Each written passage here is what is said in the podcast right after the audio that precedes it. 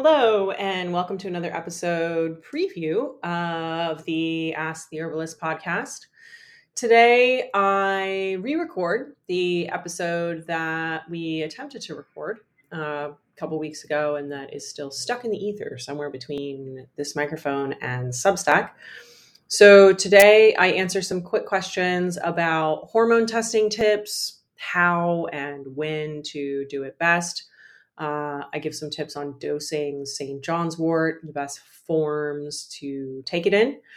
Then I dive into the myth or the truth of alkalinity and acidity, changing the alkaline acid balance in the body, the acid alkaline, you know, uh, pH of food and drink, and why there is so much confusion about whether or not this is true.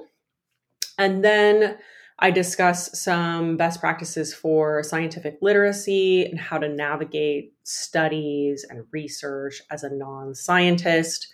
And then I share some of my favorite tips and tricks for traveling well, um, from herbs to supplements to you know travel food to making the most of your time in your destination.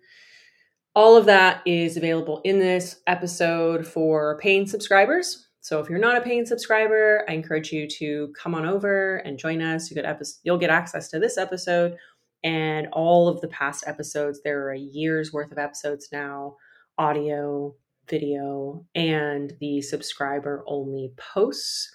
Uh, if you're not ready to become a paying subscriber yet, I still very much appreciate that you're here and look forward to having you on the other side when you are ready. Uh, take good care, and I will talk to you again next week.